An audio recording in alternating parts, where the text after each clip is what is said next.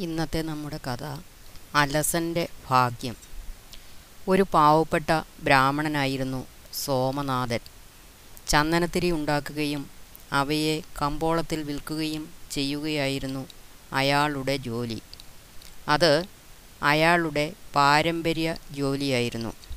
മാത്രമല്ല അത് അയാൾ ചെറുപ്പം തൊട്ടേ തുടർന്നുകൊണ്ടിരിക്കുകയുമായിരുന്നു. വളരെ പ്രയത്നശാലിയും അക്ഷീണനുമായിരുന്നു അയാൾ. പക്ഷേ അതിന് നേർ വിപരീതമായി അയാളുടെ മകൻ സുമൻ ഒരു അലസനായിരുന്നു. അവൻ നിരത്തുകളിലൂടെ അലസമായി അലഞ്ഞു നടക്കുകയും അവന്റെ സുഹൃത്തുക്കളുമായി വ്യർത്ഥ ഭാഷണങ്ങൾ നടത്തി സമയം കളയുകയും ചെയ്തിരുന്നു. പ്രകൃതത്തിൽ അവൻ ഒരു തെരുവ് തിണ്ടിയായിരുന്നു അവന്റെ ഉദാസീനമായ പെരുമാറ്റത്തിൽ ഗണനീയമായ എന്തെങ്കിലും മാറ്റം ഉണ്ടാകുന്നതിനു വേണ്ടി അവന്റെ രക്ഷിതാക്കൾ എല്ലാവിധത്തിലും ശ്രമിച്ചു. പക്ഷേ എല്ലാം നിഷ്ഫലമായിരുന്നു. സുമൻ ഒരു അലസനായിരുന്നെങ്കിലും അവൻ രാജ്യസഭയിൽ പോവുകയും പണ്ഡിതന്മാർ നടത്തിയിരുന്ന പ്രസംഗങ്ങൾ കേൾക്കുകയും ചെയ്തിരുന്നു. രാജാവ് പൊതുജനങ്ങൾക്കും തന്റെ സഭയിൽ ആതിഥ്യം നൽകിയിരുന്നു എന്ന് മാത്രമല്ല എല്ലാ വിഷയങ്ങളിലുമുള്ള ജനങ്ങളുടെ വീക്ഷണങ്ങളെ പ്രകടിപ്പിക്കുന്നതിനുള്ള അനുവാദവും ഉണ്ടായിരുന്നു.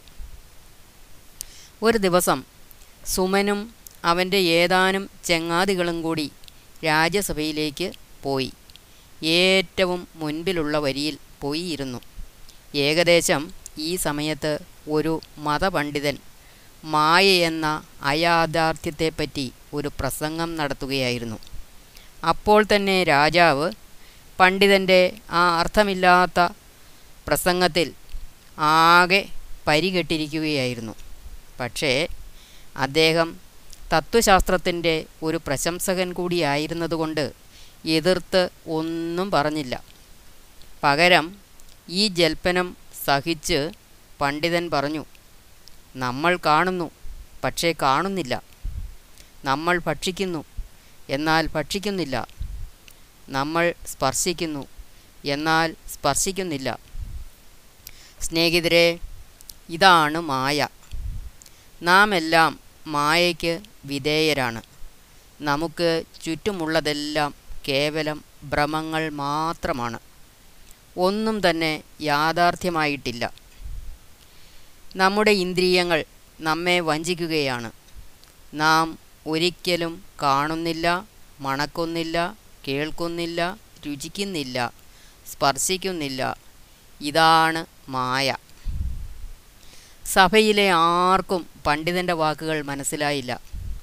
ഈ ഭാഷണം തനി അസംബന്ധമാണെന്ന് അവർക്ക് തോന്നി. ആളുകൾ പരസ്പരം നോക്കി. അവർ ചിന്തിച്ചു നാം കാണുന്നില്ലെങ്കിൽ നമ്മുടെ പുറം ലോകത്തിൽ എന്താണ്? നാം എങ്ങനെ അറിയുന്നു? ലോകത്തിൽ നാം നിലനിൽക്കുന്നില്ലെന്ന് എങ്ങനെ ചിന്തിക്കുവാനാകും? നാം വെറും ഭ്രമങ്ങൾ മാത്രമാണെങ്കിൽ മായയെക്കുറിച്ച് എങ്ങനെ സംസാരിക്കുവാനാകും? പണ്ഡിതനൊരു പറ്റിപ്പുകാരനാണ്. ഈ സമയം അത്രയും സുമൻ നിശബ്ദനായി ഇരിക്കുകയായിരുന്നു. വാസ്തവത്തിൽ അവനൊരു വായാടിയായിരുന്നു. മാത്രമല്ല വാക്കുകൾ കൊണ്ട് ഒരാളിനെ ആക്രമിക്കുന്നതിനുള്ള ഒരു അവസരവും അവൻ നഷ്ടപ്പെടുത്തിയിരുന്നില്ല. ഒടുവിൽ അവൻ ഇരിപ്പിടത്തിൽ നിന്നും എഴുന്നേറ്റ് സ്വയം തൊണ്ട ശുദ്ധി വരുത്തിക്കൊണ്ട് സംസാരിക്കുവാൻ തുടങ്ങി. അവൻ പറഞ്ഞു പ്രഭോ എന്റെ സ്നേഹിതരെ നമ്മുടെ പണ്ഡിതൻ അയാഥാർത്ഥ്യത്തെക്കുറിച്ച് അർത്ഥസമ്പുഷ്ടവും ദൈർഘ്യമേറിയതുമായ ഒരു പ്രഭാഷണം നടത്തി. നമുക്ക് ചുറ്റുമുള്ളതെല്ലാം വെറും മിഥ്യയാണെന്ന് അദ്ദേഹം നമ്മെ ബോധ്യപ്പെടുത്തി. അദ്ദേഹം പറഞ്ഞതെല്ലാം നാം അംഗീകരിക്കുന്നു. അതിരിക്കട്ടെ ഞാൻ വളരെ പ്രധാനപ്പെട്ട ഒരു കാര്യം നിങ്ങളെ അറിയിക്കട്ടെ. നമുക്കെല്ലാവർക്കും വേണ്ടി നമ്മുടെ രാജാവ് നാളെ ആഡംബരപൂർവമായ ഒരു സദ്യ നടത്തുവാൻ പോവുകയാണ്. നമ്മുടെ പണ്ഡിതൻ ഒഴികെ മറ്റെല്ലാ പേരും സന്ധ്യയിൽ പങ്കെടുക്കും. പക്ഷേ അദ്ദേഹം വെറും കാഴ്ചക്കാരനായിരിക്കും. ഭക്ഷിക്കുന്നില്ലെങ്കിലും ഭക്ഷിക്കുന്നതായി അദ്ദേഹം ചിന്തിച്ചുകൊള്ളും. കുടിക്കുന്നില്ലെങ്കിലും കുടിക്കുന്നതായി അദ്ദേഹം ചിന്തിക്കും. സദ്യ കഴിയുമ്പോൾ ഒന്നും കഴിച്ചില്ലെങ്കിലും ഉദരം നിറഞ്ഞിരിക്കുന്നു എന്ന് അദ്ദേഹം കരുതും. അദ്ദേഹത്തിന് എല്ലാം മായയാണ്. അങ്ങനെ പറഞ്ഞുകൊണ്ട് സുമൻ തന്റെ ഇരിപ്പിടത്തിൽ ഇരുന്നു. സഭ മുഴുവനും പൊട്ടിച്ചിരിച്ചു. പണ്ഡിതൻ ഉചിതമായി അടിക്കപ്പെട്ടു എന്ന് കണ്ട രാജാവിന് വലിയ സന്തോഷം തോന്നി. അദ്ദേഹവും മതിയാവോളം ചിരിച്ചു. സഭ പിരിയുന്നതിന് മുൻപ് സുമൻ ആസ്ഥാന വിദൂഷകനായി തിരഞ്ഞെടുക്കപ്പെട്ടു.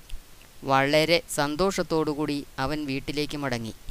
രാജസദസ്സിൽ തങ്ങളുടെ മകൻ ഒരു ഉദ്യോഗസ്ഥനായി എന്ന് അറിഞ്ഞപ്പോൾ അവന്റെ രക്ഷിതാക്കൾ അത്യധികം സന്തോഷിച്ചു. അങ്ങനെ ആ അലസനെ ഭാഗ്യം രക്ഷിച്ചു.